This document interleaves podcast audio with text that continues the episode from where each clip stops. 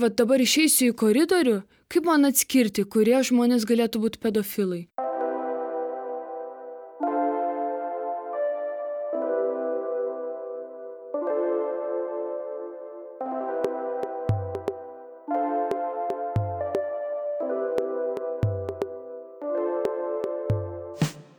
Labas, čia nebegėda.lt tinklalaidė Sultis. Aš esu Beta.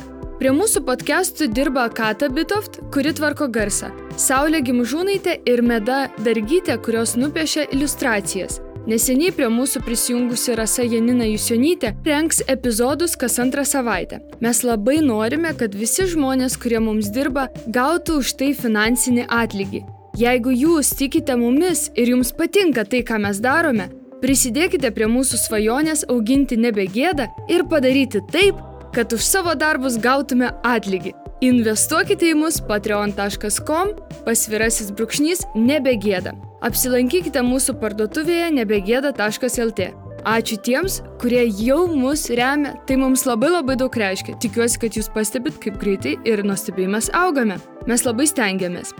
O šiandien mes kalbėsime apie pedofiliją.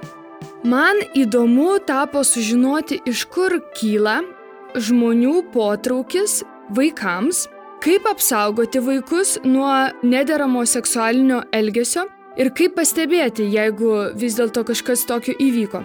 Iš karto noriu perspėti žmonės, kurie mėgsta isteriškai reaguoti dalykus. Mes kalbėsime apie pedofiliją norėdami pažinti šį reiškinį, bet jokiais būdais mes neskatiname to užsiimti.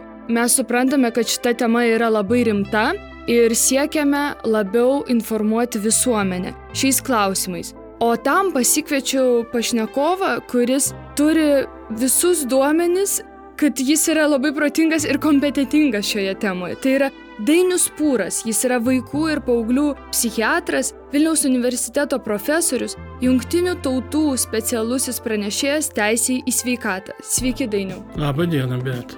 Kaip jums pačiam šita tema?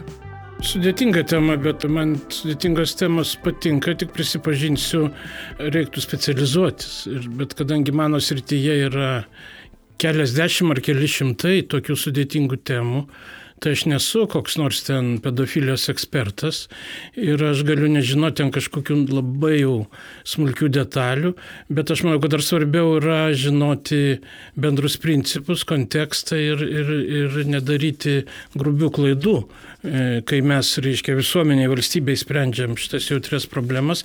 Tai čia aš jaučiuosi tvirtai, kompetitingai ir su tarptautinė patirtim ir, ir Lietuvoje ir galim, galim apie tai Super. ir reikia apie tai kalbėti. Labai gerai. Tai iš pat pradžių gal pašalinkim tokius didžiausius ir kvailiausius stereotipus. Dažnai pedofilais vadinami žmonės, kurie mesga santykius, saugia žmonės mesga santykius su tos pačios lyties asmenimis. Tai pedofilija nieko bendro su tuo neturi. Tai nieko bendro neturi, čia yra viena iš samokslo teorijų. Kartais gal iš nežinojimo žmonės taip sukabina reiškia, bet aš esu pastebėjęs, kad dažnai tai yra gana sąmoningai daroma, suplakant pedofiliją ir homoseksualumą. Tai yra visiškas nesusipratimas. Pedofilų potraukis, dažniausiai pedofilai yra vyrai, bet potraukis gali būti berniukam, mergaitėm įvairiai. Ir jau tai reiškia, kad reiškia nebūtinai berniukam, tai gali būti lytinis potraukis būtent mažo mergaitėm, tai kur čia tas tada homoseksualumas. Tai čia taip, čia yra vienas iš mitų, toks, sakyčiau, negarbingas, kai maždaug pasako tie, kurie dar vis tik, kur, dar apsikrėtė yra, reiškia, ta fobija, reiškia, homofobija, homoseksualumo fobija, tai jie suplaka ir sako, jūs šito norit, reiškia, šitiems suteikti visas galimybės, reiškia, tvirkinti vaikus, nu tai taip, taip negarbingai manipuliuoti. Na, čia yra viena iš tų vadinamų fake arba false news, Aha. tų melagingų žinių, kad vat, pasakiau, o jeigu tu galvoji kitaip, o aš tai žinau, kad kad čia yra tas pats. Ir tada, reiškia, tokia ne, be, be, neprasminga diskusija. Mes irgi esame sulaukę kažkokių tokių komentarų arba baimės žmonių, kad kadangi mūsų projektas nebegėda kalba apie seksualumą, intimumą, tai žmonės sako, tai tada iš viso, jeigu jau kalbat apie sekso pozas, tai kalbėkit apie seksą su arkliais, e, su vaikais ir taip toliau. Irgi yra suplakamas intimus gyvenimas ir nusikalstama kažkokia veika, nederami veiksmai yra įdedami į tą pačią sritį. Nu, ir dar aš pridursiu, kad labai svarbus atskiriantis požymis yra, kad du suaugę žmonės, jeigu jie yra, na, myli vienas kitą ir yra tos pačios lyties, yra duotas sutikimas jų abiejų, reiškia, jie savo norų dalyvauja šituose santykiuose. Dabar jeigu yra kokie nors lytiniai santykiai ar naudojamas vaikas lytiniam potraukiu patenkinti, tai jau yra nusikalstama veikla, nes vaikai negali savęs apginti. Nors kartais, kaip po to šnekėsim, pedofilai, na, naudoja visokius pasiaiškinimus, kad jis, jis galvojo, kad čia bus taip geriau, kad patiks, bet ne. Tai čia yra ta raudona linija, kur, kur visiškai aišku, kad jeigu yra vaikas, tai jokių negali būti šitų dalykų, o suaugę taip pat įsprendžia, kaip su kuo, jie, su kuo jie gyvena, su kuo jie mylis ir taip toliau. Mhm. Tai pedofilijos tokį apibrėžimą radau internete. Pedofilija yra apibrėžiama kaip fantazija ar lytinio pobūdžio veiksmas su vaiku, kuriam dar nėra 13 metų arba jis yra 13 metų. Kaip jį atpažįstama pagal kokius požymius. Ir dar tada pamačiau tokią citatą, kad pedofilai elgesi ir atrodo taip, kaip tu ir aš. Jie turi tik vieną skirtumą - juos seksualiai traukia vaikai. Taip. Kaip atskirti, va dabar išeisiu į koridorių Kaip man atskirti, kurie žmonės galėtų būti pedofilai? Tai neatskirsit niekaip. Bet čia prasideda labai komplikuoti dalykai, nes pavyzdžiui, visų pirma, tai, ką jūs pabrėžėt, ir taip iš tikrųjų tai yra apibrėžimuose tas 13 metų. Na, bet čia yra pasirinktas toks susitarimo dalykas, bet visa esmė yra, kad pedofilija tai yra toks potraukis vaikam, ne bet kokiem vaikam, o iki lytinio brendimo mažiem vaikam. Žinant, kad vaikai dabar, ypač kai kuriuose regionuose, reiškia, žymiai anksčiau bręsta, ypač mergaitės, bręsta de dešimties metų. Yra atveju, kai pagimdo dešimties metų. Tai reiškia, jau tas 13 metų nebetiktų. Nes jeigu yra lytinė prievarta bet kokia paaugliui ar paaugliai, Tai taip, tai yra vaikas, tai yra irgi nusikalstama veikla, bet tai jokia ne pedofilija. O mes skaitom labai dažnai, reiškia, va, pričiupa dar vieną pedofilą, kuris ten, sakysim, peržengė ribą ir tvirkino nepilnametę. Tai buvo seksualinė prievarta, nes jinai yra nepilnametė, bet tai nebuvo pedofilija. Tai nuo to jo nusikaltimas nedingsta ne, ne, ne niekur, bet kodėl vadinti pedofilu, tai kur nėra pedofilijos. Reiškia, tai yra ypatingas potraukis vaikui, vaikams, kurie yra iki lytinio brendimo ir todėl žmonėm tai yra, atrodo ir keista, ir baisu. Ir tada prasideda, na, toks moralizavimas, kaip jie gali taip žemai pulti ar ne. Turbūt visuomeniai tai yra, nu, turbūt vienas iš didžiausių nusikaltimų. Aš netgi atkreiptų sudėmėsi, kad į kalėjimą, kai jie papuola, jiems būna labai sunku. Nes kalėjimo gyventojų tarpe yra tokia, na, žinot, kad yra nerašytos taisyklės, tai juos ten jau labai skriaudžia ir baudžia. Būtent juos identifikuoja ir jiems ten yra blogai, yra rekomendacija juos atskirti. Jūs klausėt, kaip atpažinti, atpažinti neišeis, taip pat pasižiūrėjus. Kita komplikacija yra ta, kad jis tas, sakysim, žmogus, nu bandykim įsijausti, nors sunku, jis turi tą didelį lytinį potraukį, fantazijas, kaip sakėt, ir, ir potraukį lytinį, orientacija jo yra į lytinės brandos ne, nepasiekusius vaikus, vieni mergaitės, kiti berniukus, ir tada ką jam daryti? Jie nebūtinai yra nusikalteliai, Ta prasme, jie gali susilaikyti, tai tada jie, nu, pažiūrėjau, jie naudojasi vaikų pornografiją. Jie ten neatsisiunčia, kaip nors jie tą turi. Dabar įsivaizduokit, kad jį pričumpas tą pornografiją. Aha, sako, tai tu pedofilas, dabar mes tave bausim. Galėtų būti įdomi diskusija, ar jis jau nusikaltelis. Nes jis lytiškai vaikų netvirkina, bet jis, vadovau, jis dalyvauja toj sistemoje, kuris skatina ten gaminti tą vaikų pornografiją. Bet tai, tai irgi yra nusikalstama taip, tai, veikla. Tai yra. Taip. Taip, tai yra, tai bet ką tada jam daryti? Tai aš siūlyčiau, ir yra valstybių, kur taip yra, kad jis turi teisę eiti, prašyti pagalbos. Dabar įsivaizduokim, kaip kai kuriuose valstybėse ir Lietuvoje būtų. Ateina žmogus, aš nežinau, kuri polikliniką, nu, į valdišką sistemą. Labą dieną, daktarė, aš noriu pasitarti, aš turiu va tokį, tokį potraukį, gal galite man padėti. Ar nesibaigs jam blogai šitoks atviravimas? Ką aš noriu pasakyti? Pedofilija yra ko gero ypatinga išimtis visoje medicinoje ir psichiatrijoje. Nežiūrėkit, visur kitur yra taip, yra taisyklė tokia mad or bad. Reiškia, žmogus padaro nusikaltimą. Aha, tai bet tegul teismo psichiatrijos ekspertai pažiūri, gal jis padarė tą pak, e, nusikaltimą, būdamas, nu, išprotėjęs, taip liaudiškai išnekant. Kai. Jo, būdamas kokioje psichozėje, kai jis, mhm. kokioje nors būsenai, kai jis negalėjo atsakyti savo veiksmus, tada ekspertai pasakys, jis taip, jis buvo tokioj būsenai ir teismas tada spręs, kad jis yra nepakaltinamas. Kitaip sakant, jį reikia nebausti, o gydyti jis pateks į psichiatrijos sistemą, ne į kalėjimų sistemą. Ir taip yra su, su, su visais sutrikimais, išskyrus pedofiliją. Dabar pedofilija yra du viename, reiškia, ir sutrikimas, nes va, ką jūs skaitėte apibrėžimą, taigi sutrikimas. Ir tuo pačiu automatiškai jau visi sako, palauk, tai čia, tai čia baisus nusikaltimas. Tai aš čia, kad kas nors nepradėt galvoti, kad aš čia va, jau žiūrėk, jau, jau čia pateisinu, nori, tos samokslo teorijos ir prasideda nuo to, tarp kitko. Jeigu paskaito kas nors kokį nors analitinį tekstą, kad kaip, kaip daryti su pedofilais, nu, tai jiem dar ir padėti reikia, galų gale pasodinus jį, atsėdėsi savo, kiek jam skirta, ką tada daryti? Jam sakysiu, baigėsi tavo tas laikas, tada visi sakys, palaukit, jūs jo neišleiskit nes potraukis tai niekur nedingo. Tai matot, kiek čia yra ir, sudėtingų dalykų. Ir buvo tam tikra statistika, bet dabar aš jos neturiu, kad jie yra linkę sugrįžti už tą patį nusikaltimą į įkalinimo įstaigą. Nes, kaip jūs sakote, to potraukio niekaip negydė, netvarkė to dalyko ir žmogus lieka su tuo. Tai gerai, tai tada, o kaip tos pedofilus kažkaip nususeka, kaip yra Lietuvoje? Tie, kurie yra padarę nusikaltimą, tai ten taip. O kiti? Na, mes išgirstamgi laiks nuo laiko dažniausiai būna, kad, sakysim, demaskuojamas koks nors tinklas. Tinklas žmonių susijusių su taip vadinamu komerciniu seksualiniu vaikų išnaudojimu. Tai yra tarptautiniai tinklai.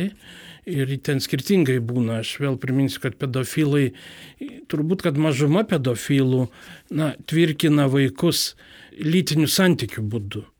Didesnė dalis na, stengiasi dėl įvairių priežasčių to nedaryti, suprasdami, kad tai nusikaltimas ir panašiai.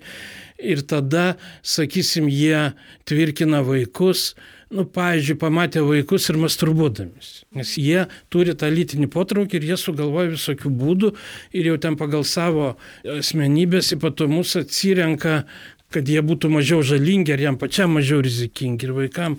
Nu, arba, kaip sakiau, pornografinę medžiagą naudodami būtent tam susijaudinimui. Nes tų mažų vaikų kūnai ir ypač jų, reiškia, lytiniai organai, juos būtent lytiškai ir sujaudina ir jie ieško tų būdų. Kitas dalykas, kad mes suplakam daug jau dalykų, kur, kur yra pedofilija, kur ne pedofilija. Vieną aš minėjau, kad tai, mhm. kas yra seksualinė prievarta, nebūtinai pedofilija. Na ir man skaudžiausia, kad mes kol kas nesam pasimokę iš tų labai tragiškų istorijų, nu kad ir pavienės, bet labai tragiškos, tai kaip, kaip sakysim, Garliavos istorija, kur buvo suklastota pedofilija. Reiškia, buvo žmonės negarbingai elgesi, turėdami kažkokį keršto motyvus, apkaltino visą eilę žmonių, kad, vad, girdi, mergaitė buvo tvirkinima daugybės pedofilų, ne va tai valdžioj, ten, ten visi pedofilai. Va tai labai sutrikdo visą tą visą bandymą, nu iš tikrųjų tą pedofilijos prevenciją daryti. Ir po to jau, kai aiškėjo tikroji situacija, tai būtent tie negarbingi žmonės, jie patys tvirkino mergaitę, nes jie ją mokino nu, tų melagingų parodymų. Tai reiškia, kai įsigilini, kaip ten viskas vyko, tai tai buvo tvirkinamieji veiksmai. Nu, jeigu mokina mergaitė apie visokius įsalus, ten, nu, čiagi visi rašė ir, kaip sakyti, apie tai, tai aš nemanau, kad tie žmonės yra pedofilai, kur taip darė. Bet jie turėjo kitų paskatų. Buvo tas klastos scenarius ir va tada, kaip pamena, tai didelė dalis visuomenės ir politikų buvo patikėję.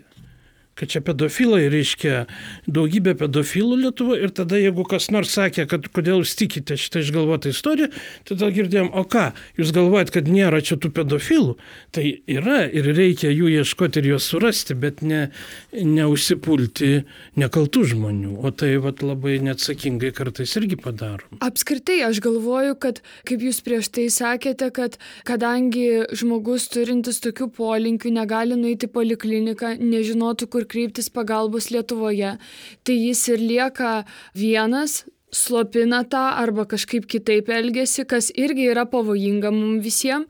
Ir taip pat visuomenė nežino, kas ta pedofilija, kaip skirstyti, ką daryti, galiausiai kaip bendrauti su vaikais, kad juos apsaugotumėm nuo tų dalykų. Tai iš to ir kyla daug isterijų. Tai kuo daugiau švietimo, aš manau, tuo mums visiems geriau. Ir gydimas, ir prevencija, mes galim pakalbėti ir apie gydimą, Taip. ir apie prevenciją. Vienodai kenkia kokybiškam gydimui ir prevencijai visi šitie užkeikimai, visi šitie kryžiaus žygiai tokie. Aš priminsiu, kad tas visas šaršalas kilo dar prieš dešimt metų, kai buvo pasakyta, kad čia pedofilai ateina, kilo dėl to, kad buvo projektas, kur ugdymo įstaigose buvo norima užsienio valstybių gerų, gerų pavyzdžių kovoti prieš neapykantą, sakysim, prieš homofobiją. Nu, ir jeigu pamena, ten buvo ta garsi dviejų princų pasaka. Ir reiškia, kai iškylo ta dviejų princų pasaka, kur buvo projektas, kur dalyvavo ispanai, vokiečiai, lietuviai, atskiros organizacijos. Vokiečiai tai ten buvo Berlyno katalikiškas universitetas, kur, reiškia, nieko blogo tame nematė, nes nu reikia mokinti vaikus, kad berniukai ten užaugę moterų nemuštų, kad nesityčytų iš homoseksualių žmonių. Bet pas mus tai buvo suprasta, kad ojojo, kas čia darosi. Ir tada labai atsakingi politikai, ministrai ir, ir tuo metu jie sakė, ne, čia mes šitų pedofilų tai jau neįsileisim. Ir buvo sudarytas sąrašas specialistų, prie kurių vaikų neprileis. Aš buvau ten patekęs, Robertas Pavilaitis, reiškia, nes mes nu, sakėm, palaukit, lietuviškos pasakos yra labai žiaurius. Ten, ten, ir, ten ir akis išmuša, ir, ir koja, ir pečių sumeta, ir ką tik nori. Nu tai ne, čia galima, čia, čia paveldas tautinis. Bet va, du princai, tai jau čia reiškia vos ne pedofilija. Tai vad matot, kaip, kaip neatsakingai buvo visuomenė dezinformuota ir, ir laiks nuo laiko tos moralinės panikos atakos tęsiasi ir tai visai nepadeda kovoti su pedofilija. Atvirkščiai, jeigu apie prevenciją tokį pavyzdį duosiu, buvo prieš keletą metų Estrelos rezoliucija diskutuojama. Estrela Portugalų politikė Europarlamento narė. Ir ji pasiūlė e, gerą tokią idėją, kad ES valstybėse mes turime investuoti tai, kad vaikai būtų išmokomi apsisaugoti nuo seksualinio analitinės prievartos, tame tarpe pedofilijos. O kaip? Nu tai turi būti tam tikri įgūdžiai suformuoti, kad jeigu ten koks dėdė prieis ir pradės, atsiprašau, tave ten graibyti, tu ar garsiai šauki, ar kažką darai, tu žinai jau, net ir darželinio amžiaus vaikas būdamas, kad tai yra tavo kūnas, ir kad niekas neturi teisės jo liesti. O tokia buvo labai gera idėja. Lietuvoje jinai buvo tam tikrų jėgų pateikta, kad dabar tėvus prievartaus Europą mokinti vaikus kaip masturbuotis. O toks supranta, tokie, tokios juodos technologijos, ir tas žmonės neturi to atsparumo, reiškia, tom samokslo tie sako, bet siaubas, kas yra. Ir tu tada nebegali diskutuoti, nes, reiškia, tavo argumentai nepadės, nes jie jau žino, O kodėl, jie... o ko jie bijo, kas yra, ar jie tikrai mato taip? Na, čia yra tokia vyksta vertybinė kova.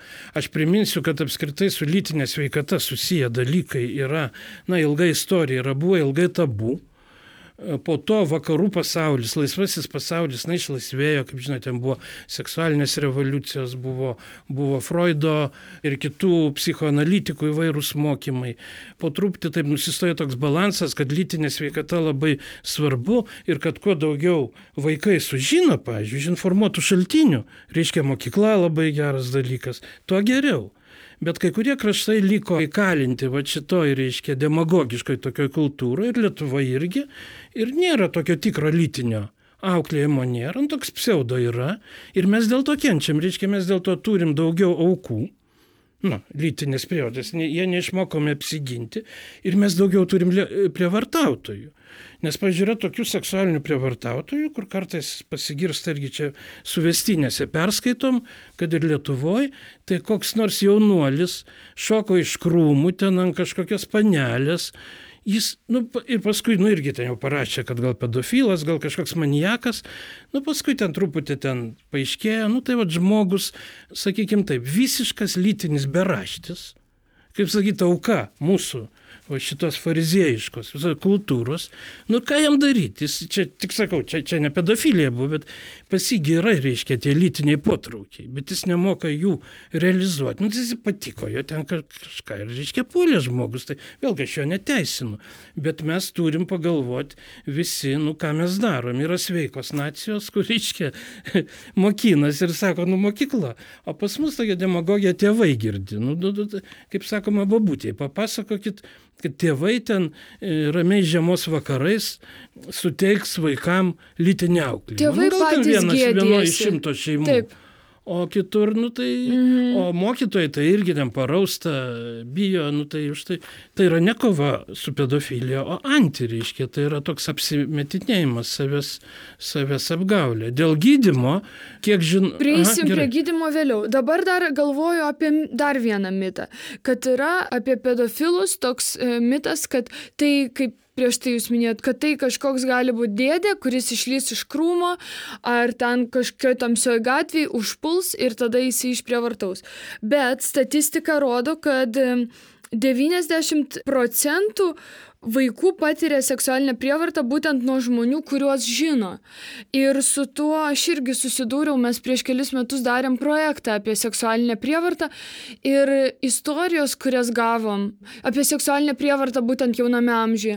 Istorijos, kurių sulaukėme, buvo daugiausia apie tos žmonės iš artimos aplinkos - tėčius, brolius, dėdės, kaimyną, tėvų draugą Tai yra šokiruojanti tiesa. Nu, baisu labai tą suvokti. Tai ką jūs galėtumėt praplėsti apie tai? Ar jūs pritarėt, ar tai yra tiesa ta statistika?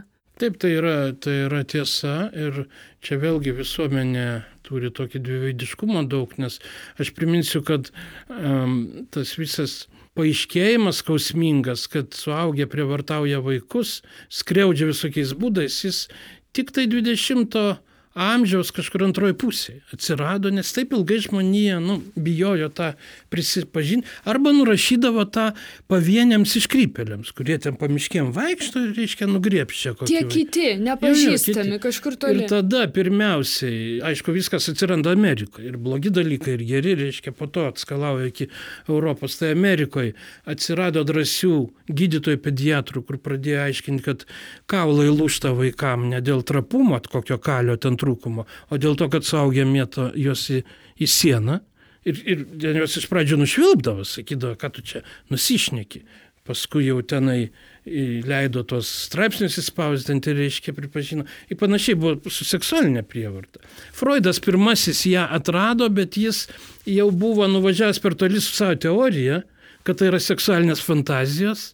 Ir, nu, čia jau galim Freudui tokią truputį minusą uždėti, reiškia. Ir tada atsidėjo viskas.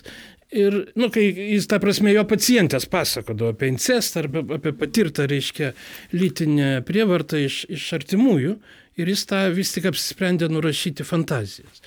O tada jau vėliau paaiškėjo, kad iš tikrųjų tai yra plačiai paplitęs reiškinys, lytinė prievarta prieš vaikus ir dažniausiai būtent artimi žmonės, arba šeimos nariai, arba kur nors, sakysim, infiltravęsi į vaikų kolektyvų žmonės. Treneriai, ten skautų kokie atstovai. Reiškia, tas buvo pastebėta ir dėl to yra rekomenduojama tokius skriningus daryti. Na, sakysim, va, mokyklose, vaikų įstaigose, kad nepatektų šitie žmonės, nes taip jie, jie suka galvą, kaip būti arčiau vaikų.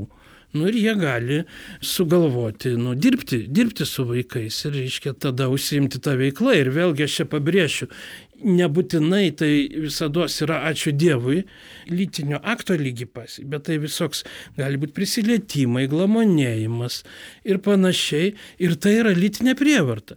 Dabar vieną dalyką noriu irgi atkreipdėmėsi, kai mes pirmą kartą jau daugiau kaip prieš 20 metų Vaiko raidos centras padarėm pirmą tyrimą ir mes paskelbėm Lietuvoje. Studentus, mes universiteto studentus apklausinėjom apie vaikystės patirtis ir, ir ar nebuvo lytinio tvirkinimo. Bet taip mes radom tą patį, ką, ką pasaulyje randa, apie, iki 30 procentų. Pasakė taip. Tada mes gavom velnių nuo valdžios labai stipriai. Čia Lietuvoje. Ten kvietė į, į, į rūmus valdžios, sakė, jūs čia ką, šmeišti. Kam jūs tarnaujat? Čia gal kokioje Afrikoje ar kur gali būti, čiagi mes Lietuvoje esam. Ir tada išlindo įdomus dalykas. Sako, nu bet taip nusišnekėt, kad 30 procentų, čia taip negali būti. Paskui šnekam, su tais valdžios atstovais sako, tai palauk, nu bet taip negali būti. O kokią jūs čia prievartą turit galvoj, kai jau lytinis aktas vyksta? Tai nesakom, nu tai gali ir glamonėti, ir, ir kitaip tvirkinti, ir kartu žiūrėti ten kokias nuotraukas ar ką. Aha, tai jūs čia taip išputėt. Suprantat? Va, čia, čia veidmaniškumas tos sveikosios visuomenės. Liktai kovoja su seksualinė prievarta ir staiga sako, tai jeigu nebuvo lytinio akto, tai čia bai baikos, nu tai ką čia, nu, nu, paglamonėjo, nu ką. Tad matau tokia demagogija. Ir tada, jeigu sakysite, tai palauk, tai čiagi pedofilas. A, tai jeigu pedofilas, tai ten pakarti reikia. O jeigu čia buvo koks nors, nu, dėdė ar atsiprašau, kunigas, o dar viena tema Nu, žinot, kaip sunku. Bažnyčia katalikų kokią turi dabar dilemą. Ir vėl čia labai sudėtinga, čia atskira tema, reiškia, kaip čia taip, taip įvyksta. Bet tas toks selektyvus, žinot, kad vienais atvejais mes skelbiam paniką ir užsipuolam nebūtinai tuos, kur reikia, o kitais atvejais mes pradedam sakyti, nu bet nereikia jau čia taip išplėsti tą seksualinės prievartos, nu baisiai jau čia, baisiai jau čia, kas jau čia atsitiko maždaug žiūrėjo, kaip rengėsi ten per, per skilutę, ar ką čia, nu ir ką jau čia nieko nepadarė, o tai tokių išgirsti visokių. O Tai tada dar, kai darėm tą projektą, susidūriau su tuo, kad yra pagal statistiką, kad 20 procentų Amerikos vaikų yra patyrę seksualinį smurtą ir pasaulio sveikatos organizacijos duomenimis Europoje vienas vaikas iš penkių patiria seksualinę prievartą arba viliojimą, didžioji dalis nepilnamečių nukenčia nuo artimo arba pažįstamo žmogaus, o daugiau nei pusė incidentų lieka nepastebėtų. Ir taip pat yra šiek tiek statistikos. Lietuvos statistikos departamento duomenimis 2017 metais, kaip rašo Delfi, vien tik artimoje aplinkoje užregistruoti 48 seksualinio smurto atvejai. Daugiausia nukentėjo 3, 4 ir 10, 14 metų vaikai. Manau, kad mastai tikrai daug didesni yra ir su kuo susidūriau, kai darėm tą projektą, kad neretai būdavo taip, kad mama, pavyzdžiui, žino, kad tėvas nederamai elgesi su vaiku ir vaikui netgi pranešus apie tai mamai, mama pasako, kad nieko nebuvo ir nebekalbam apie tai. Ir tiesiog nieko nevyksta. Kodėl taip gali žmonės elgtis ir ar tas elgesys yra dažnas, ar tai yra, ką jūs esate pastebėjęs? Taip, tai teko man ir nekartą konsultuoti dramatiškus atvejus kaip vaikų paauglių psichiatrui. Atsimenu kelis atvejus sudėtingų paauglių su sunkiais valgymo sutrikimais, nervinė anoreksija ir, ir paaiškėjo, paaiškėjo ne iš karto, bet paaiškėjo, kad pakankamai ilgai, sakysim, mergaitė buvo lytiškai tvirkinama na, artimo žmogaus ir dažnai tai būna taip dangstant taip kitam šeimos nariui. Ir čia galima būtų įvairių psichologinių įžvalgų. Mato, čia yra tokia sritis, kur nėra tikslių, reiškia, ten nepaimsi kraujo ir neįsiaiškinsi. Tai yra, sakysim, įžvalgos, yra hipotezės, jos yra svarbios, jos remiasi psichodinaminiam teorijom, dabar dažnai ir kognityviniam, behavioristiniam, bet negalima labai tiksliai pasakyti, vat, kaip kartais nori, kodėl taip keistai žmonės elgesi. Na, aš vis tik čia akmenuką meščiau mūsų eskalavimo tradicinės šeimos. Nes tradicinė šeima, kaip žinot, na, moralistų, reiškia, tą šūkį, yra didžiausia vertybė. Ir žiūrėkit, kokia čia žinia nešama. Tai moteris saugo tradicinę šeimą. Nes jeigu jinai šitą dalyką paviešins, nu tai ne tai, kad šeima grius, tai duonpelnys atsidurs kalėjime. Ar mes šito norime? Nu, aš čia taip ironizuoju. Taip. Tai juk tradicinės šeimos puoselėtojai, kurie Lietuvoje dabar yra, sakysim, valdžioje, ir aš čia neironizuoju, nes su, su tokiais šūkiais žmonės laimėjo rinkimus. Nu, apginsim tradicinę šeimą. Kaina, ir čia yra pasaulinė tendencija dabar, tą irgi reikia e, pridurti. Ir Junktinėse valstijose yra tam tikri procesai. Štai Brazilijoje dabar, e, reiškia, įvyko pasikeitimai į tą pusę. Yra ir kita pusė, reiškia, pasaulis yra įvairus. Bet tie, kurie skaluoja, kad didžiausia vertybė yra tradicinė šeima, jie pamina vaiko ir dažniausiai vaiko ir arba moters teises nes ten gali būti prievarta, o mes sakom, ne, palauk. Svarbiausia yra tradicinė šeimos vertybės. Ir baigim čia mes, reiškia, šešėlį mes ten šeimos. Vietoj to, kad sakytume, svarbiausia yra kiekvieno šeimos nario teisės ir tik tada mes galim kalbėti apie stiprią šeimą, o ne kaina va tokia. Ir čia yra labai rimta idėjinė kova. Lietuvoje jinai vyksta, sakyčiau, na, sunku čia vertinti, kas laimi, kas pralaimi, bet labai sunku atsilaikyti prieš tradicionalistus, kurie dažnai naudoja ir samokslo teoriją. Tai čia vėl, vėl aš grįžtu prie to, kad dažnai yra visuomenė dezinformuojama būtent vėl tokiais būdais. Ar jūs čia norit, kad kokie pedofilai reiškia, ar dar Taip. ką nors. Grįžtant dar tada prie tos seksualinės prievartos, jūs prieš tai paminėjote vieną atvejį, kai mergina turėjo nervinių valgymo sutrikimų. Kokių dar pasiekmių gali turėti toliau žmogus savo gyvenime, jeigu jis patyrė lytinę prievartą? Oi, tai čia visas, visa serija, čia galima būtų vardinti visą vaikų psichiatrijos vadovėlį ir suaugusių. O įmanoma, Nes, kad tai būtų ne, be pasiekmių? Apskritai, kalbant apie smurtą, aš sakyčiau, tai vienodai yra pavojingos visos trys smurto rūšis. Lietuvoje kol kas gal suvokta, aš manau, kad lytinė prievarta yra smerktina. Tai ar dabar dėl fizinė, kaip žinot, vyksta toks... Debatai. Bet, bet sakyčiau, kad visuomeniai keičiasi. Taip, Jau, taip. man atrodo, netgi gal per 50 procentų persirito. Ir jaunų tėvų, jeigu paklaustume, yra teigiami poslinkiai, kad, kad mušti vaiką ne tik jo teises pažeidžia, bet, nu, kaip sakyti, neapsimoka, žalinga ir fiziniai, ir, ir dvasiniai sveikatai, nieko gero neduoda, kaip sakyti. Tam kartui ne va tai apgaulingai sprendti problemą iš tikrųjų ne. Ir man gaila, kad kol kas lieka taip ironiškas požiūris į emocinį arba psichologinį smurtą, kuris gali būti be galo žiaurus, be galo, be galo greunantis asmenybės pamatus. Kartais jie kartu eina vienas su kitu. Tai... Ir tada žmogus sako, kartais, žinai, man vieną kartą davė ten diržą už, už, už tai, kad ten buvo už ką ir ką jau čia aš jau kažkoks sužalota asmenybė. Tai aš taip stipriai neperlinkčiau. Aš nesakau, kad gerai, kad ten davė. Bet sakyti, kad buvo vienkartinis smurto epizodas ir jau yra negryžtamas pasiekmes. Bet problema ta, kad prievarta prieš vaikus ir lytinė, ir fizinė, ir emocinė kaip taisyklė užsitęsia ir tampa chroninė nes tai yra nebaudžiamumas, reiškia viskas vyksta slaptai. Ir kai užsitęsia, tai tada randai tie, ypač, na, randai, aš turiu galvoj, psichologinė prasme, na, atsiliepia asmenybei. Pavyzdžiui, pasaulyje yra gerai žinoma, žinoma ir, ir psichiatrai tą aptarinėja, kad moterų tarpė, moterų, kurios dažnai lankosi psichiatrijos įstaigose, dažnai tenka gulėti psichiatrijos ligoninė, o tai jau būna ne, ne bet kokie sutrikimai, sakysim, paumėjimai, psichozijų ir taip toliau, yra be galo aukštas paplitimas, renkant anamnezę patirtos seksualinės prievartos vaikystėje ir paauglystėje. Ir todėl dabar pasaulio psichiatrija grįžta prie to, kad vis tik net ir didžiųjų psichikos lygų, nu, vadinamo šizofrenijos, priežasis nebūtinai tik tai biologinės ir genetinės. Gali būti, kad už psichozių kilmės gali slipėti būtent patirta prievarta ir seksualinė prievarta. Ir šitos moteris įdomiausia, jos, aš kadangi turiu tą tarptautinę poziciją, tai aš, kai keliauju po pasaulį, aš, aš susitinku su žmonėm, kurie liūdėjimus teikia. Nu, sakysim, ateina nevyriausybinio organizacijų atstovai ir sako, va, va jums nori papasakoti šitoje valstybėje, kaip pas mus prastai yra su psichiatrija. Ir tada tos moteris ateina, sako, mane reiškia supakavo, mane vežė, aš sakiau ne, aš atsisakau, na, žinot, kaip būna per prievartą.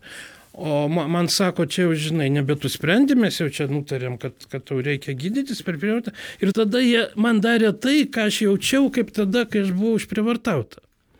Tai, tai niekas ten jos neprievartavo, bet jai taikė fizinius suvaržymus. Suprantat, jie fiksavo. Minti į psichiatrinę ligoninę. Taip, psichiatrinė įstaiga jai taikė, nu, fiksaciją. Suprantat, ją sako, vadinai, nu, Tai tai būna su psichiatrija.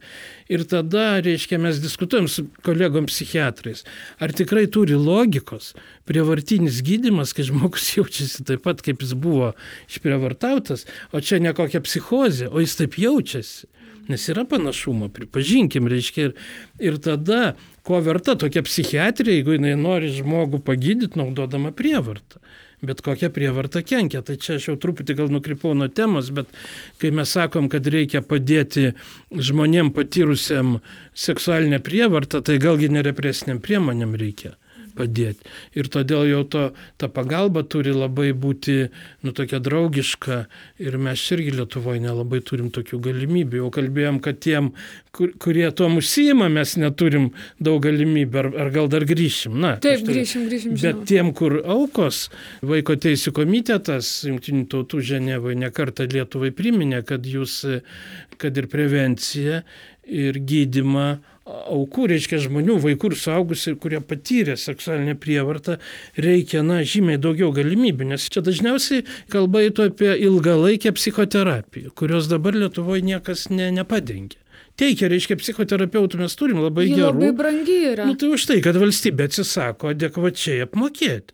Nu tai tada belieka būdas, kuris vadinasi out of pocket, reiškia, kas, kas turi pinigų. Tai Tas tai Lietuvoje. Pasveiksta. Liet, Tai Lietuvoje daug yra jau žmonių, kurie ir patys, ir, ir, ir vaikams supranta dėl vairių būklių, kad reikia vadinamų terapijų, bet tik tie, kurie turi pinigų, gali tą daryti. Tai mes tą klausimą dažnai keliam, bet kol kas, kaip sakyti, siena, nes ne, tai nėra sveikatos sistemoje prioritetas, tai laikoma tam tikrą prabangą. Dar čia e, suprask plėpėjimus apmokėti. Apie jausmus. Jo, jo, jo. Jo, Dieve. čia vaistam trūksta pinigų, Aha. o dar čia kažkokius plėpėjimus. Taip. O gerai, o tada dar viena iš tų tokių faktų apie pedofiliją, kuriuos radau, yra, kad didžiausias pedofilijos paplitimas tarp vyrų yra nuo 3 iki 5 procentų. Ir jūs prieš tai tinklalaidės pradžioje pasakėte, kad dažniausiai pedofilai yra vyrai. Kodėl vyrai? Kaip tai susijęs su lytim? Tai vėl čia yra daugybė hipotezių. Čia jau mes prieinam prie to klausimo, kur visi turi teisę, bet kas paklausti, jeigu yra reiškinys, tai kokios jo priežastis reiškia. Tai va, jeigu čia būtų tikslus mokslas, tai gal ir lengviau būtų atsakyti. Aš tik noriu pagodai pasakyti, kad šiuo metu psichiatrijoje yra keli šimtai na, diagnozių ir ne viena neturi vienos priežasties. Ir aš netgi manau, kad neturės, nes ten čia yra sankaupa biologinių, psichologinių ir socialinių. Tai nėra infekcinės lygos, kur tu mikrobą surandi, reiškia, ir tada jį naikini. Čia yra visai kitokia kilmė, dažniausiai kažkoks biologinis pagrindas, kaip pagrindas ir po to užsideda ant viršaus nepalankios psichologinės socialinės aplinkybės. Tai kodėl vyrai? Todėl, kad šnekama apie hormonus, kad na, gal čia tie vyrai, kurie yra, turi ten ypač daug testosterono, tada gydimui naudojami ten anti kokie te, testosteroniniai preparatai, taip pat tokį galvojimą apie hormonų lygį.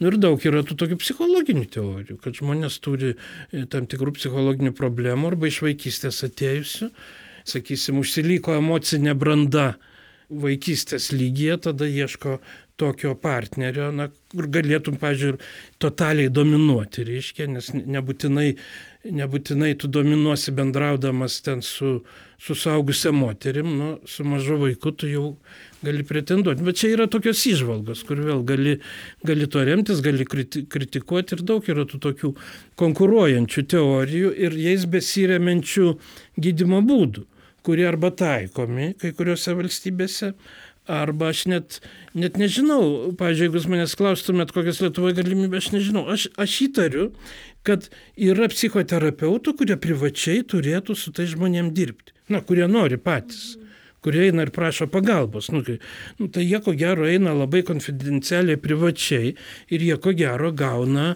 galbūt ir gerą psichoterapinį gydymą ilgalaikį. Aš, taip, aš tikiuosi, kad taip yra. Aišku, būtų geriau, kad valstybė galėtų tą daryti. Yra siūloma vaistais gydyti, yra cheminės kastracijos siūlymas. Aš jau peršokau čia į gydymą. Galbūt. Gerai, gerai, e, taip. Kur jau tada galim pradėti diskutuoti, ar tai čia yra gydimas, ar jau bausmė, ar ne. Nes jeigu žmogus žmogus pats sutinka. Nu, čia tas pats, kai, yra, kai žmogus sutinka iš vis, kad nebeturėtų vaikų, pažiūrėjau, sutinka, pats nori kokios nors operacijos, taigi tą daro ir, ir moteris, ir vyrai. Ir, tai čia irgi yra, sakysim, cheminė kastracija, tai tai ne, nebebus jokio lytinio potraukio, nu išspręsim problemą.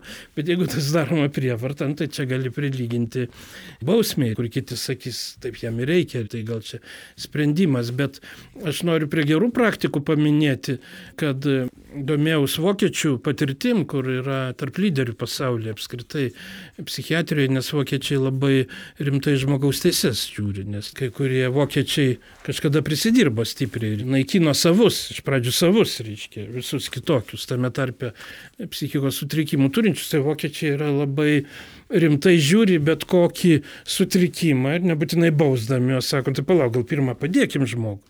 Tai vat Vokietija yra tinklas įstaigų ir universitetinės ligoninės to užsijima ir iki 7 tūkstančių, aš atsimenu skaičių, žmonių turinčių pedofilijos e, požymių kreipiasi. Ir jiem užtikrintas e, konfidencialumas, Tai įsivaizduojat, kokio reikia samoningumo visuomeniai. Ir dabar, kai aš taip šneku, aš jau vat, įsivaizduoju, kad jau gal būtų klausytojų, kur sakytų, nu va, prasideda, jau gal čia juos reabilituoja.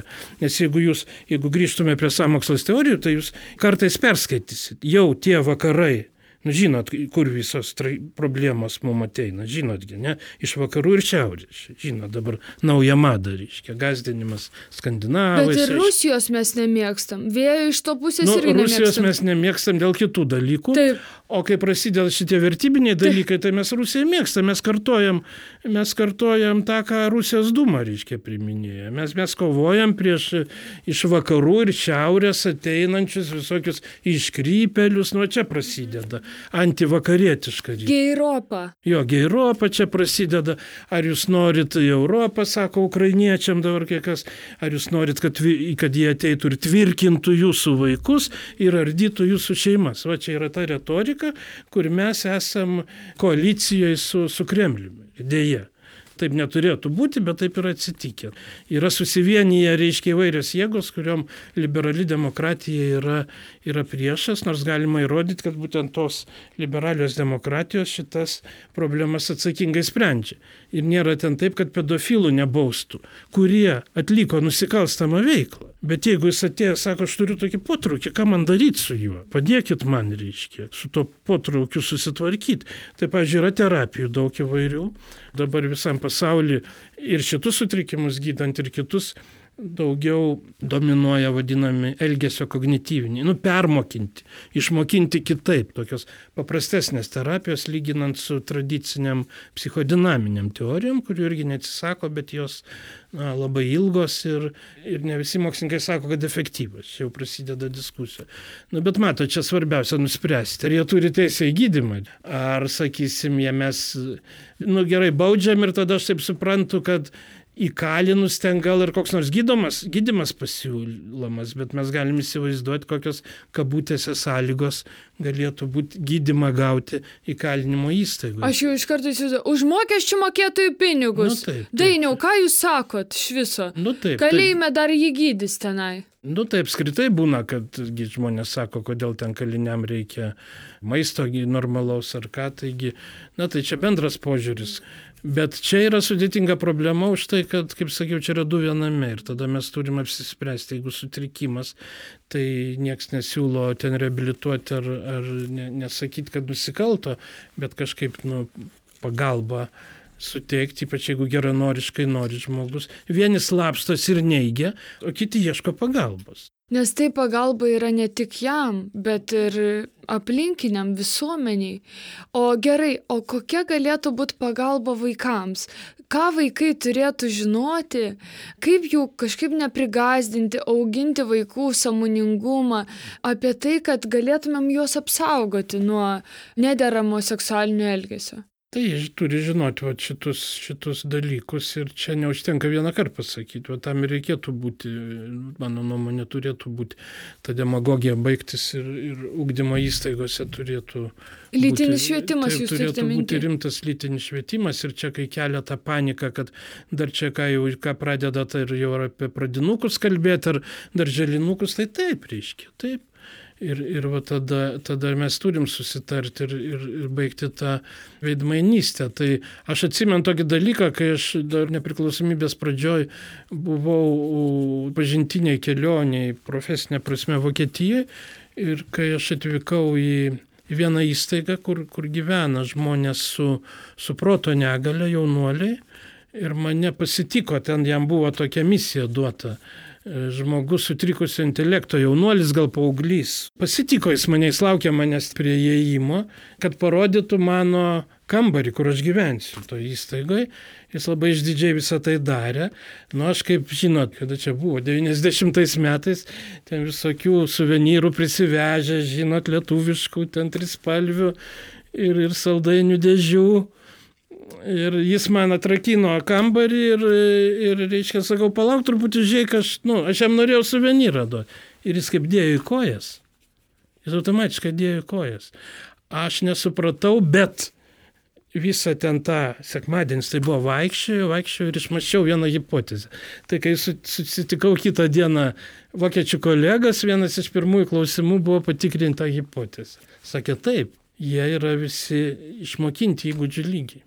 Ir aš buvau tas dėdė, kuris, kuris jį norėjo pasikviesti savo kambarį ir duoti saldainių. Ir jisai yra išmokytas, kad tada reikia sprūkti. Tai mes galim sakyti, pažiūrėk, kad čia perlenkimas. Nežiūrėkit, daug kur pasaulyje yra vaikų ugdymo įstaigos, yra taisyklės. Kad pavyzdžiui, negali suaugęs vienas likti su, pavyzdžiui, mokytojas ar mokytojas su paaugliu. Ir aš girdėjau daug kur pas mus sako, ai, nu bet čia ir pradeda įsidirbinėti. Gal tai ir yra perlenkimas, bet čia prasideda kompleksas prevencijos priemonių. Nes jie vakaruose kažkada suprato, kad tai yra rimtas dalykas. Seksualinė prievarta prieš. Ir geriau perlenkti į šitą pusę, negu sakyti, ai, nu, čia žinai. Ir dabar, kai aš kalbu su kolegom, su draugais, kai mes prisiminam vaikystę, mokyklinius laikus, daug kas atsimena tokius epizodus kai ten koks nors mokytojas, tenai kokia klasiokė, kur jau mum irgi gal tos klasiokės jau rūpėjo, na, paauglystė. O ten, žinot, apsikabinės ir ten kažką mokina. Ir mum, mum pradeda, mes tada kažką liktai taip gal, galvom, bet gal čia pavydas mūsų. Ir kadangi tai yra tas reiškinys paplitęs, nu, ką padarysi. Sudėtingiausias paradoksas, kurį sunku žmonėms suvirškinti, kad šitie žmonės, kurie turi šitą potraukį, jie nėra kokie nors nu, kitos žemesnės klasės, ar ką, jų gali būti visuose, kaip sakoma, gyventojų sluoksniuose. Nu ir va, ir skaudžiausias fenomenas, nu tai tai, kas vyksta katalikų bažnyčiai. Toks labai skausmingas fenomenas ir katalikų bažnyčia dabar rimtai sprendžia, bet čia yra įrodymas, kad nereikia galvoti, kad kažkokie tai didžiausi pasaulio niekšai, vad susigalvojo tokį baisų dalyką daryti. Tai yra nelaimingi žmonės. Ir kai kurie iš jų, reiškia, susilaiko, nepadarydami nusikaltimo. Ir aš dabar nežinau, ar mes tokius turim bausti ar ne jau iš anksto. Jeigu jie, reiškia, kenčia nuo to, kad jie turi tokį potraukį, tą potraukį turi, reiškia, nes jie turi tas fantazijas ir jie kažkaip vieni savo bando su to susitvarkyti ir jie neperžengia ribos. O kiti peržengia. Tai kai kurie peržengia, sutinku, kad reikia bausti. Tai gal čia taip kartojus, bet aš noriu pasakyti, kad čia nėra taip paprasta, kaip daug, daugam atrodo, kad mes nutarėm demonizuoti, prakeikti, pasmerkti ir dar kartais apkaltinti tuos, kurie visai čia nieko dėti reiškia. O grįžtant tada prie vaikų, kaip tėvams galima pastebėti, kad vaikas patyrė seksualinę prievartą? Kokie ženklai, elgesio, galbūt žodiniai, kas gali išduoti? Na, tai vienas iš pagrindinių tokių, čia aišku, daug gali būti požymių ir jie dažniausiai nespecifiniai. Jeigu vaikas pradeda kitaip elgtis, pasidaro kažkoks nerimastingas. Staigus nu, tai, pokytis. Taip, nu tai, bet visad irgi yra toks, toks pasiūlymas, gal irgi kvepia perlinkimu, kad įtarti, įtarti, patikrinti, ar tai negalėtų būti pasiekmė buvusios lytinės prievartos. Ir ypač sunerimstam specialistai mes, kai yra vadinamas seksualizuotas elgesys. Kai mažas vaikas elgesi taip, tarsi jis gerai žinotų visokias technikas, reiškia, jis demonstruoja, reiškia, tarsi jis būtų patyręs seksualiniuose santykiuose.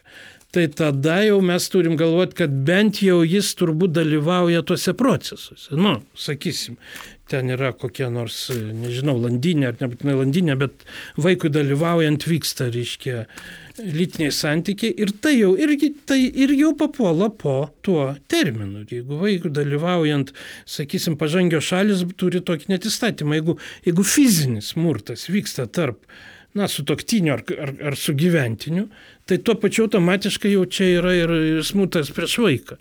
Nors jo nieks nemuša, reiškia, bet jis jau patiria kaip minimum klaiko emocinį smurtą.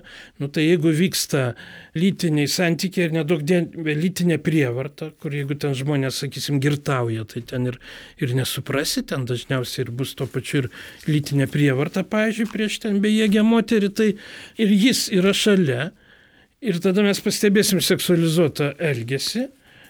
Ir jeigu kas nors sakys, ne, tai palauk, čia, čiagi nieko nebuvo, ne, buvo, reiškia, buvo lytinė prievarta. Tik matot, vėl mes tada sakysim, čia gal pedofilijos nebuvo. Tai kiekvieną kartą tas, tas atskirimas, gal jis netoks ir svarbus tuo, vienu atžvilgiu svarbus, kito ne, bet, bet kokie tvirkinamieji veiksmai vaikui stebint, vaikui dalyvaujant yra seksualinė prievarta, bet ne visi jie yra pedofilai. O kur kreiptis, jeigu, pavyzdžiui, tėvai tą pastebi arba mokytojai? Na tai tada reikia kreiptis, vienas dalykas tai yra teisės sauga, vaiko, te, vaiko teisų apsauga ir teisės sauga. Iš karto reikia tenai, ne? Na taip, tai čia vyksta diskusija vėl, čia yra, mes vėl grįžtam prie, prie idėjinės kovos. Ir, ir šiandien beje Seimas ir balsavo, ir dar čia gal balsuos, bet reiškia vyksta dėl tos kartelės, reiškia, nes kadangi save laikančios gerom šeimos sukyla ir sakė, čia neįsit ir netikrinsit čia mūsų, matot, čia jau, aš taip ironizuoju, bet čia reiškia Lietuvoje čia vos nesiūloma, kad vienos šeimos turės kažkokį pažymėjimą, kad jų negalima tikrinti, o ten kokias jau degradavusias eikit ir tikrinti. Tai čia prasideda nesąmonės. Ir tada kai kurie politikai, reiškia, pataikauja šiems žmonėms ir sako, taip mes dabar priimsim įstatymą, kad įsikišti, reiškia, gali ir ypač paimti vaiką gali tik jeigu grėsia tiesioginis pavojus. Tai iš kur tu dabar žinai? grėsia ar negrėsia. Vat komo yra vaikas šiandien ir gali paaiškėti, kad iš geros šeimos. Nu, aš vėl ironizuoju.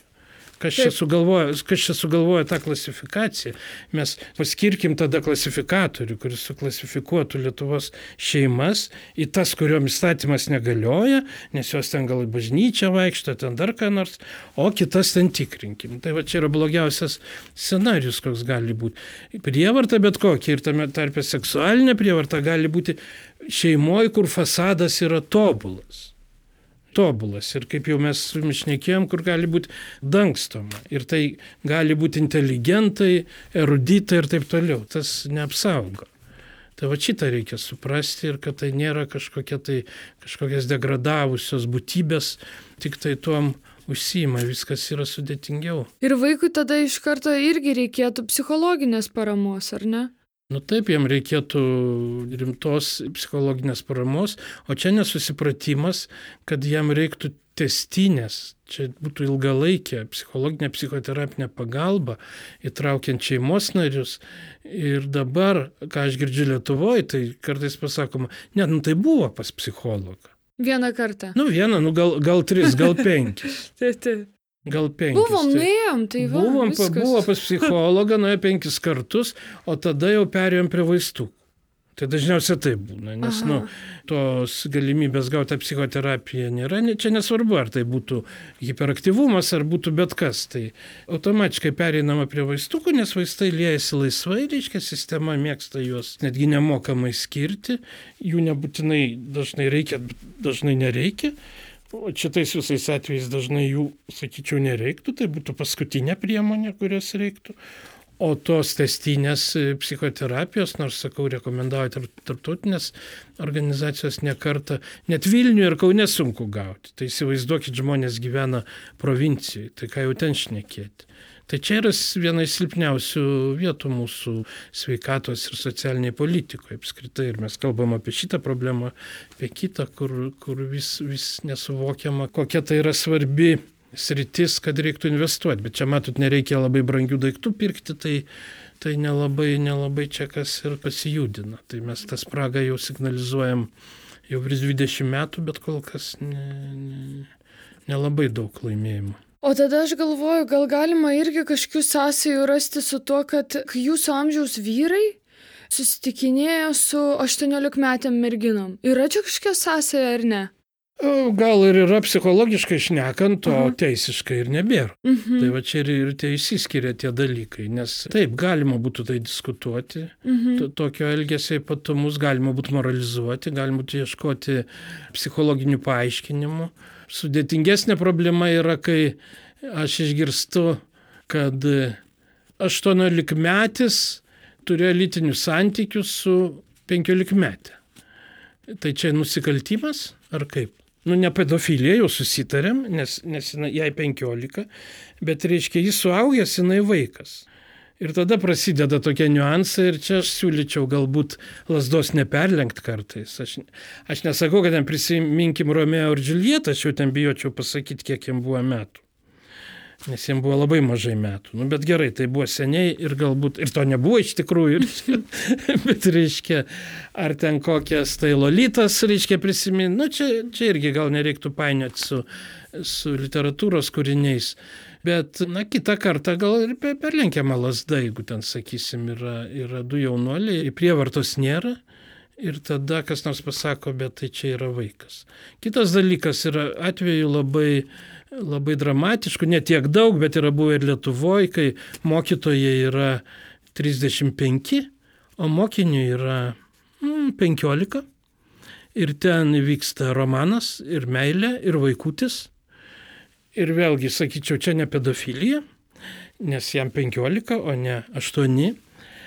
Bet čia yra kai buvo tos istorijos, čia bent dvi tokios buvo, bet gali vėl būti, tai ta prasme prevencijai pasakyčiau. Visuomenė atlaidžiau į tai. Tada, žiūri. tada žinot, tada Lietuva suskyla į dvi stovyklas, kas rodo demokratiją, reiškia, nes vieni kaltina ir sako, tvirkino vaiką nepilnametį į kalėjimą maždaug, o kiti sako, ne, tai palauk, čia meilė, jis ten buvo prislėgtas, ten gal buvo šeimoje kažkas atsitikė, ir čia įvyko meilė, ir kas čia, ko jūs čia, nu, aš nesakau, kad ten jai paminklą stato, bet sako, nu, nu tai nu, žmonės myli vienas kitą, nu baikit jūs čia.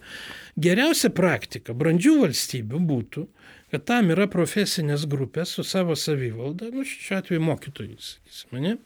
Tas pats yra medikų tarpe. Medikų tarpe būna lytiniai santykiai su pacientais ir pacientė. Tai irgi tada medikų savivalda, čia grįžtam, reiškia mokytų savivalda, jie tam ir yra, turi savo etikos komitetą, jie prižiūri savo cecho, savo gildijos reputaciją. Jie pasikviečia tą mokytoją ir sako, nu klausykit, nu ką jūs darot, ką jūs darėt.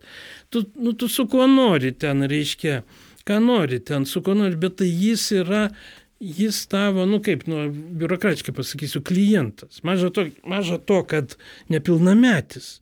Principas yra toks, jeigu yra santykiai, na, darbiniai, profesiniai, ir ne tik su nepilnamečiu, bet ir suaugusiu, tai jokių minčių jeigu mintis atsiranda, tai tu, tai, tu turi būti saugiklis, kad nu, paprasčiausiai negalima. Ypač ten, kur tu esi aukštesniai pozicijai, labiau etiškai. galios. Taip. Amerikos psichiatrai kažkada išdryso, ten yra 50 tūkstančių berots, man atrodo, jų ten yra nu, labai galinga APA reiškia, ir jie kažkada savo pasakė, išdryso, padarė apklausą, kad tai yra paplitęs reiškinys jų tarpe.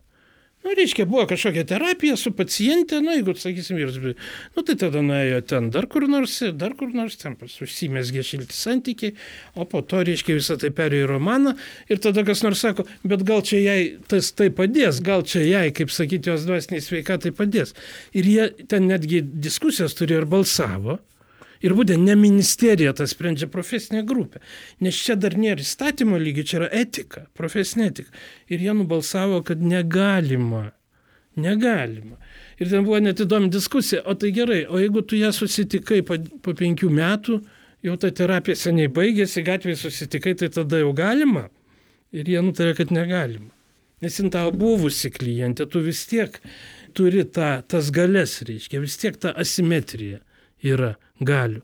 Tai vad, kad jeigu mes šitaip spręstume problemas, o nesakytume, vad ką čia valdžia, Nu, žinot, kaip pas mus visa sveikatos sistema suparaližuota, nes valdžia nieko nedaro, jeigu valdžia ką nors daro, tai mes tada pasakysim, kad blogai padarė. Ne, ir tada vat, jinai ir yra sustingusi, būtent va, tokie dalykai neveikia.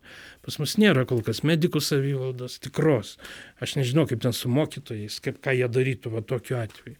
Ir tada, reiškia, būtent ta savivalda, ta profesinė grupė, tie reputaciją gerą turintys nariai, kurie etikos komitete ir sako, mes nusprendėm, kad jūs metus ar porą dabar pailsėtumėt, pamastytumėt, nu, suspenduoja. Ir po to grįžt. Va, aš nesakau, kad čia tobulas sprendimas, bet jis žymiai geresnis už tos du kraštutinumus.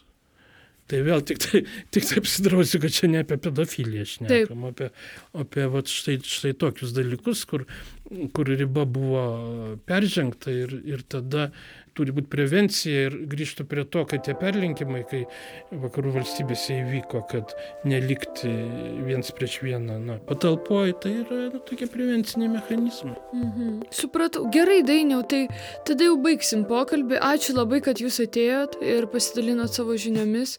Man atrodo, kad mūsų klausytojams sukels naujų minčių taip kompleksiškai pažiūrėti į reikalus, o ne vien isteriškai išaukti, klyjuojant kažkokias etiketės ar stereotipus. O klausytojams primenu, kad Dainius Pūras yra vaikų ir paauglių psichiatras, Vilniaus universiteto profesorius, jungtinių tautų specialusis pranešėjas teisėjai į sveikatą. Ačiū Jums, kad Jūs mūsų klausotės. Ačiū visai mūsų podcastų komandai. Prie mūsų podcastų dirba Kata Bitoft, kuri tvarko garsą, Saulė Gimžūnaitė ir Meda Dargytė, jos piešia iliustracijas. Neseniai prie mūsų prisijungė Rasa Janina Jusionytė, kuri renks epizodus kas antrą savaitę. Kviečiu klausytis. Taip pat mes labai norim, kad visi žmonės, kurie mums dirba, gautų už tai finansinį atlygį. Prie to jūs galite labai svariai tikrai prisidėti.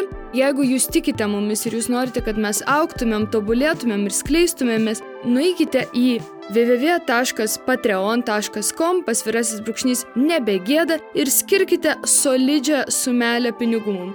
Arba nebūtinai solidžią, tiek kiek galite ir mums kiekvienas jūsų doleris yra labai svarbus.